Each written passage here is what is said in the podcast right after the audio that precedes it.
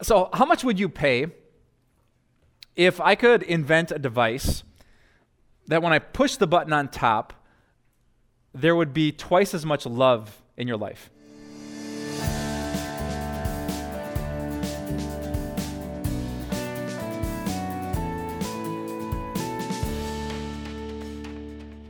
Can you imagine if our, our church had double the amount of love? I mean, I really love our church family. I think it's a, a fairly kind and accepting and honest and hospitable place. But if I could push that button and like every person who walks through our doors for the first time would experience twice the warmth and twice the selflessness, and we would live in community and people would be twice as honest and twice as quick to forgive each other in Jesus' name. Like, what kind of, what kind of church would this be if we could double the love in this place? And as long as I'm talking about like crazy experiments, what, what if I could push that same button and instantly double the amount of love that you have for God?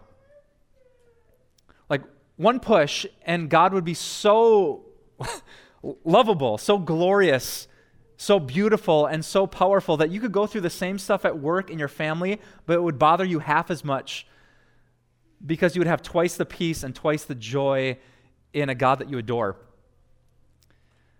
Mean, you'd have half the guilt, half the shame, half the despair, half the fear, and half the worry because your love for God would grow in such a profound way that His glory would be all that you need to celebrate and, and be at peace.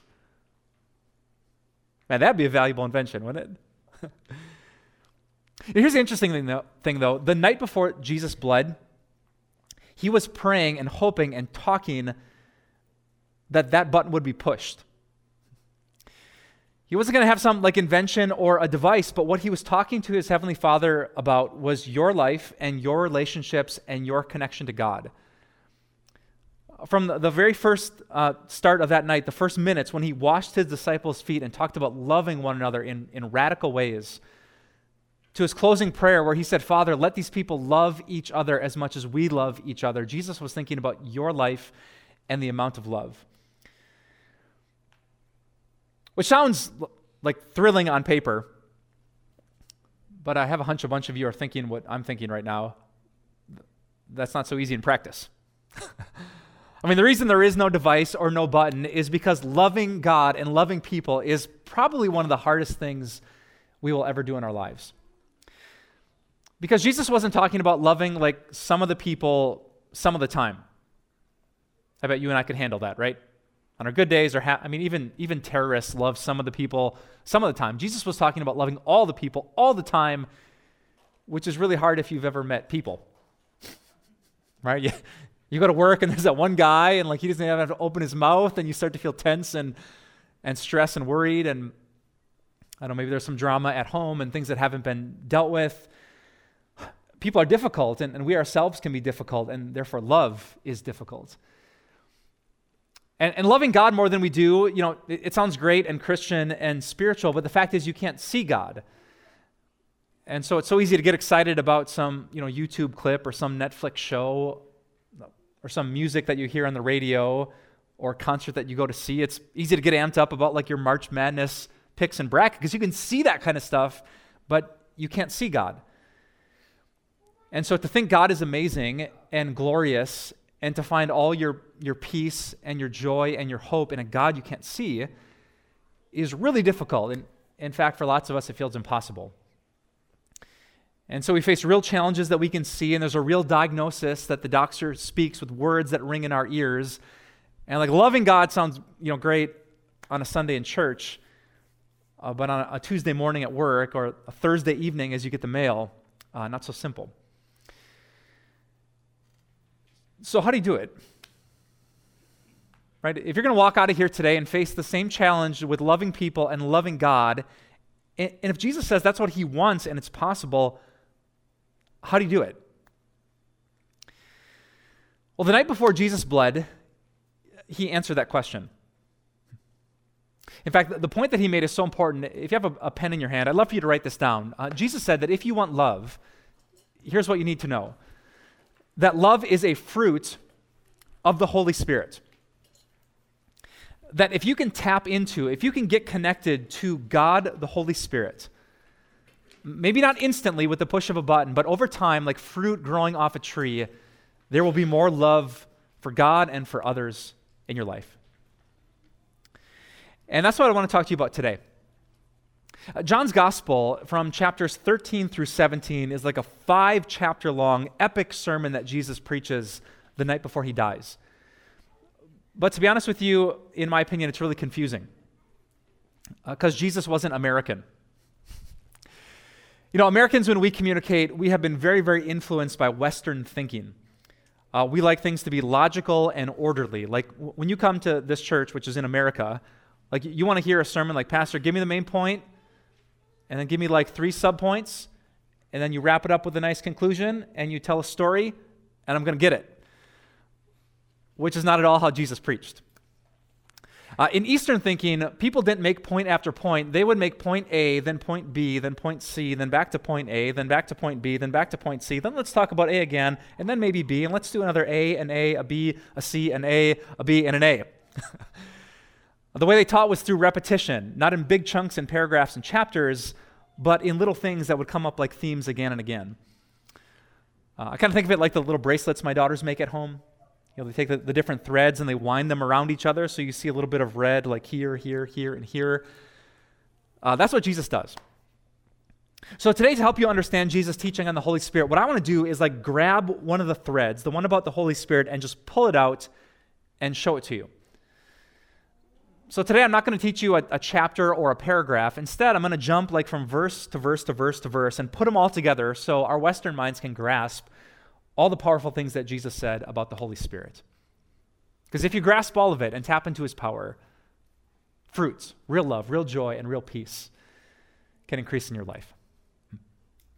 So let me grab that thread and show you the first spot where Jesus talked about the Spirit the night before he bled. In John chapter 14, he said this If you love me, keep my commands. And I will ask the Father, and he will give you another advocate to help you and be with you forever, the Spirit of truth. So there you go. Right from the start, Jesus is talking about love. He says, Do you love me? Do you love God? He doesn't say, If you really love me, then go get a Christian tattoo. He doesn't say, you know, put all the presets on your radio stations and get your Spotify playlist to all Christian music. He says, no, if you, if you love me, if you're passionate about God, keep my commands. Do the things that I say. And Jesus would go on to say, what matters to God more than anything else is that we love each other. And Jesus must kind of know that this is going to be challenging for most of us because he doesn't just say, do it and amen. Instead, he promises to help. He says, I'm going to ask the Father, and God's going to give you an advocate to help you and be with you forever, the Spirit of truth. Let me tell you about that word that Jesus chooses advocate. Uh, if you'd go home after this message and you would type in John 14, 15 to 17, and compare all the different English Bible translations, you'd find out that there are rarely two translations that pick the same word in that passage. Uh, this translation calls the Holy Spirit the advocate. Other translations call him the counselor. Still, other translations call him the comforter. Others call him the helper. And one even calls him the paraclete. Ever heard that word before? now, paraclete is the literal Greek word that Jesus uses. The New Testament was written in Greek. And because this translation thought it was such a difficult word to translate and they weren't sure, they just left it and hoped you would understand it. Paraclete. So let me teach you today what a paraclete is. Jesus was taking two Greek words, the word para and the word cleat, and sticking them together not parakeet. So if you're thinking birds in your mind, just get, get that out. Put an L in the middle, paraclete. And, and the word para, you, you might recognize, it means next to. Right, you ever heard of a parallel line? It's a line that's next to a line. Or uh, if you're in education, a paraprofessional is uh, the person who helps. They're next to the teacher in the classroom. So para is next to, and cleat literally means called. So a paraclete is someone that's called to be next to you. And that's why all the English translations pick different things like, well, what exactly does that mean? It, is the Holy Spirit like the one that comes next to you and puts his arm around you like a comforter? Uh, Is he the one who comes next and, and shares a bit of God's wisdom, so he's a counselor? Is he one who's there who's next to you to lend a hand, so he's the helper? And the best answer would be yes. the Holy Spirit shows up when you have trouble loving people, when you have trouble loving God, and He encourages, and He helps, and He counsels, and He comforts, and He guides. He is the, the paraclete. And if you're having trouble loving someone in your world right now, I just want you to think for a second how powerful that promise of Jesus is. That the next time you see that guy at work, the next time you have to hand off the kids with your ex, the next time there's a family gathering and your brother or sister shows up and things just aren't good, the next time you see your neighbor at the mailbox who's always complaining about your, your dog or how long your grass grows before you cut it, it's like when, when there's a person that's tough to love, the Holy Spirit is your paraclete. So, if you're taking notes in your program, here's the big idea I want you to remember that the Holy Spirit is here. it's a simple, beautiful, shocking, and really helpful truth that whenever you're going through something difficult, the paraclete called to your side is God Himself. Many Christians feel like when they mess something up, or when they sin, or their spiritual life isn't perfect, that God is far away. And we pray, pray like these crazy prayers like, God, if you're out there or if you're listening, which is why Jesus gave that promise. I'm not going to promise you a God in a far, far distant place. No, I'm going to ask the Father, and He's going to give you the Paraclete. The God who's going to help you, not from far away, but right by your side.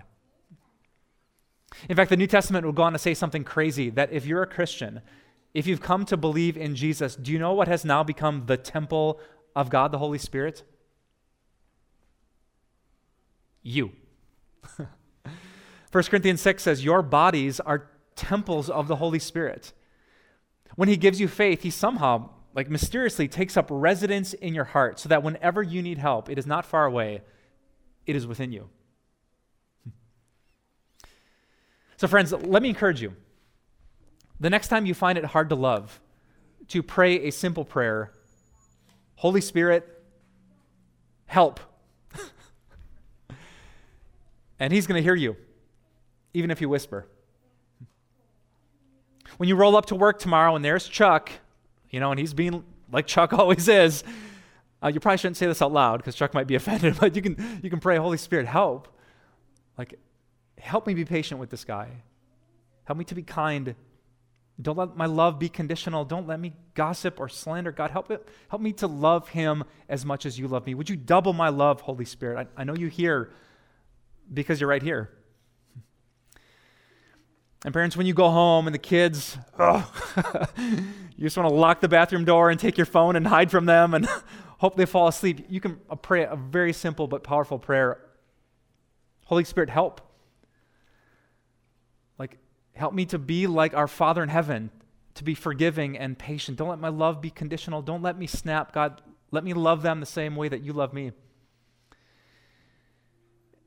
And when you're in a relationship and there's tough stuff to work through, when you're both like trying to get your way and it's getting dysfunctional and messy, both of you can pray because at that table it's not just you and him or you and her, it's you and God. Say, Holy Spirit, help us. Help us to be selfless. Help us to put each other first. You're God. You can do anything. You can comfort, encourage, guide, and bless, and you're right here at our side. So when you find it tough to love, when, when your passion for God is waning, say that simple prayer to the Holy Spirit Help. And He'll answer you. Uh, do you know how? The Holy Spirit is, is kind of weird in the Christian faith because we often don't know how he works. And maybe you're pretty jacked up right now, like, yeah, I'm, I want the Holy Spirit. Come on, Holy Spirit, help me.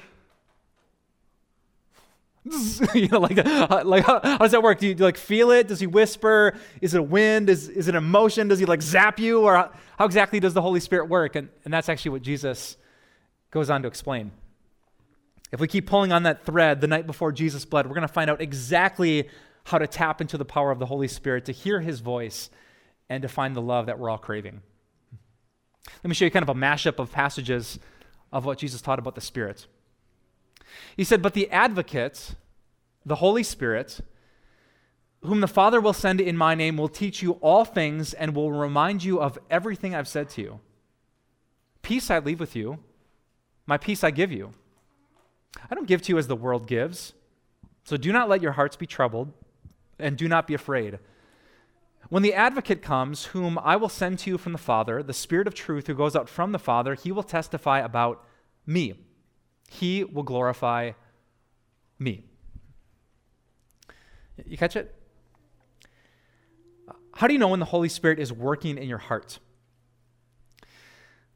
Well, Jesus gives us a hint when he calls the Holy Spirit the advocate. It's another kind of funny word we don't use very often, huh? But you, you see it. He calls the Holy Spirit the advocate twice, and once in the verse before. Three times, we learn that the nickname of the Holy Spirit is the advocate. Which kind of begs the question what, what does an advocate do? Well, if you open up a dictionary on your phone, sorry, you don't open up a dictionary on your phone like this. If you'd open up a dictionary on your phone and typed in the word advocate, you'd find out that an advocate is someone who speaks on behalf of another person. Uh, like mothers, if, if your kid is getting bullied at school and you don't feel like the teacher is doing anything and you turn like kind of mama bear, like you walk into that classroom and you are an advocate. You're speaking up on behalf of your kid. And it's the same with the Holy Spirit. He is the advocate, He speaks up on behalf of Jesus. So you know the Holy Spirit is working when He shows up at your side, and instead of like, I believe in you, you can do it, you're amazing, like that's like some self help stuff that lacks real spiritual power. Instead, what the Holy Spirit whispers in your ear is Jesus can do it. And Jesus is amazing. And Jesus is glorious. And Jesus has given you peace. And Jesus has forgiven you. And Jesus is in the middle of this. And Jesus has a plan for that. You see it in the last phrases where, where Jesus says, The Holy Spirit will testify about me. He'll, glorify, he'll, he'll exalt, he'll make a huge deal out of me. And so you know the Holy Spirit's getting at your heart when you start thinking that Jesus is glorious. When you're singing some song, the Holy Spirit might not show up and say, Hey, look at me. But you see like that lyric that makes you think, Oh my goodness, Jesus, you, you are ridiculous. You, you forgive me. Your arms are wide open. Like you gave me grace yesterday, and then you put more grace on top of it today. I, I love you, Jesus. That's the Holy Spirit working. You know, our church, we have uh, a bunch of cameras. And you might see the guy that the cameras are pointing at and have no clue the people who are working behind them. But they're just like the Holy Spirit. The Holy Spirit like focuses the camera of your heart until it's looking right at Jesus and you see him so clearly in like 4K high def and he looks beautiful and glorious and you love him. That's why the fruit of the Spirit is love because he gives you such a clear view of a God who is so big that your greatest passion in life is to love him even more. So, if you're taking notes, uh, let me have you write this down that the Holy Spirit is here, your paraclete, to help me see Jesus. And the bigger Jesus gets, the bigger the work of the Spirit in your heart. Uh, kind of reminds me of an old British guy named William. Uh, some of you might have heard me tell this story before. Uh, back in the 1800s, uh, William was a passionate and intelligent man who had a very unfortunate accident that robbed him of his sight. But he still pursued his life with a passion. Uh, he learned, he worked hard, and then one day he met a girl. And they started dating, and he pursued her, and they fell in love, even though he had never seen her with his physical eyes. They got engaged, and they set their wedding day. But in the preparation for the big day, uh, William ran into a surgeon who claimed that he had the skill to reverse the effects of his accident. And so he underwent the surgery. They put the bandages over his eyes, and the bandages were actually scheduled to be taken off on his wedding day. So he took the bandages off, and, and they walked into the front of the church. And when the doors opened, the emotion was high, not just because she looked more beautiful than ever, but because he saw her for the first time. And you can imagine as she walked up the aisle and they looked into each other's eyes and, and held hands, he saw this woman that he loved so much. But if you would have talked to William the day before his wedding, he would have said that he found so much joy and had so much love for this woman he hadn't seen. Which is kind of like the Holy Spirit. You know, there is a day coming for everyone who looks to Jesus in faith when we will see him. When Jesus, the groom, and his church, the bride, see each other face to face, and we will party for all eternity, the happiness will be so good. But you don't have to wait to love Jesus. Because when the Holy Spirit helps you to see Him and know Him and speak with Him, our, our love can spike in incredible ways. And so I want to give you some encouragement today. Uh, every time you come to church, uh, every time you turn on Christian radio in your car, uh, every time you put on your Christian playlist as you're shaving or showering or getting ready in the morning, every time you uh, open the kids' Bible and have a devotion with your children, every time before bed you open up your own digital Bible and spend some time with God, I want you to pray a very simple prayer Holy Spirit, help me see Jesus. Like, I, I don't want to just go to church. I don't want to sing four songs and hear a reading and listen to a, a message and just go home. No. I want to see Jesus. Like, I, I want to see Jesus so clearly th- that I don't, I don't keep thinking about that messed up thing that I did back in the past because he forgave it and he loves me. I want to see Jesus so clearly that he is the King of kings and Lord of lords. He's sitting at the right hand of God and he is running the show, including the thing that freaks me out. I want to see him so clearly that I'm not afraid of that thing anymore. I want to see Jesus. I just don't want to tap my foot and, and raise my hand to some song for some emotional buzz for four minutes. I, I want to see the Jesus who is embedded in every lyric so clearly that when I leave this place, I'm still singing and I'm still loving and I'm still trusting. I've no desire. I'm, I'm too busy, God, to just open a Bible at home and read it to read it to feel better about myself. Now, I, I want to see Jesus until he is so insanely lovable that I love him. And I come face to face with those same old temptations, and they look so small and so weak and so unworthy because I've seen something so much better. Do you know this is the prayer I pray about this moment? You know, 10 to 14 days before I preach, uh, I sit down for the first time with a part of the Bible I plan to teach on. And I always pray the same prayer. I have a little couch in my office that has three cushions on it. And I always look right at the third one and I talk to the Holy Spirit. you know, the, the Father sits on the, the first one, Jesus gets to be in the middle. They all sit together, they like each other, they love me. And I try to envision the Holy Spirit. And, and I say, Holy Spirit, you, you wrote this book. Like, you know what every single verse means. You inspired every single chapter for a reason. You know that reason. I have no clue. And I know you love me. And I know you want to help me. And Holy Spirit, there's 16 hours of things I could say about these verses, but you know the people who are going to show up on Sunday.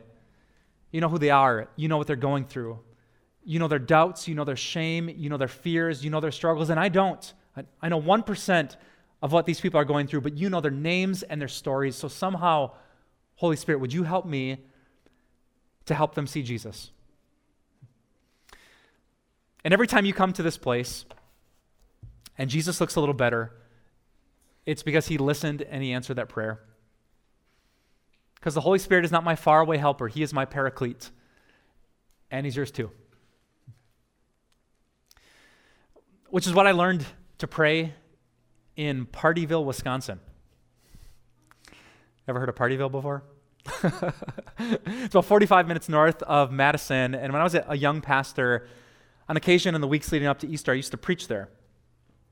You know, a beautiful church out in the country, maybe a couple dozen members. But what I remember about Pardeeville is not just the cool name. I remember the note someone left on the podium.